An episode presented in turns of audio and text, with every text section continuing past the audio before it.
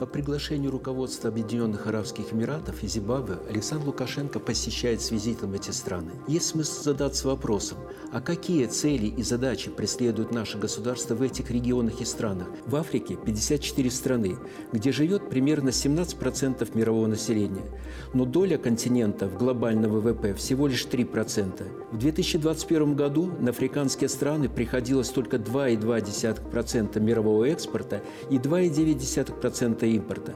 В то же время африканские страны обладают значительными стратегическими запасами полезных ископаемых. Африка считается регионом с большим стратегическим потенциалом развития, но свою роль она начнет играть где-то порядка через 20-30 лет. С точки зрения экспертов Международного валютного фонда, если сегодня совокупный ВВП этих стран составляет порядка 2,7 триллионов долларов, то к 50 году этот показатель будет в разы более существенным. Одна из приоритетных задач, которая стоит сегодня перед нашей страной, это интенсификация взаимоотношений со странами так называемой дальней дуги.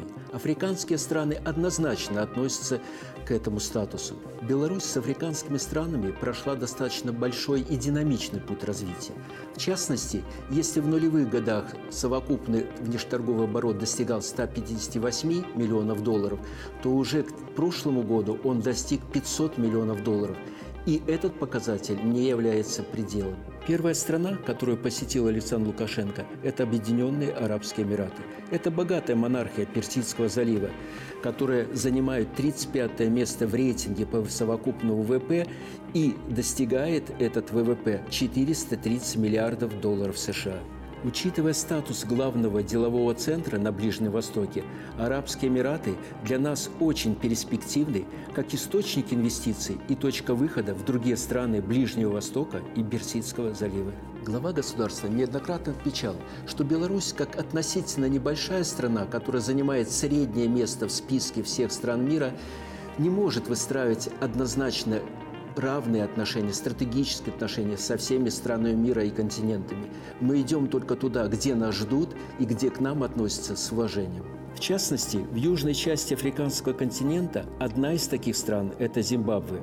Причем этот интерес взаимный, что было зафиксировано на уровне глав государств еще в январе 2019 года. Экспортная модель ведения бизнеса в Зимбабве постепенно уступает место так называемой инвестиционной, что активно поощряется и местным правительством через представление разнообразных льгот и преференций.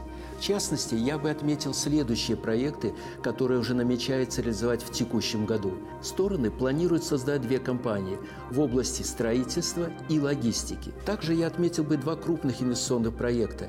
Это строительство крупного мультимодального центра типа «Сухой порт» и крупного сельскохозяйственного предприятия по замкнутому циклу производства. Совокупная стоимость только инвестиционной составляющих этих последних проектов оценивается порядка 300 миллионов долларов США.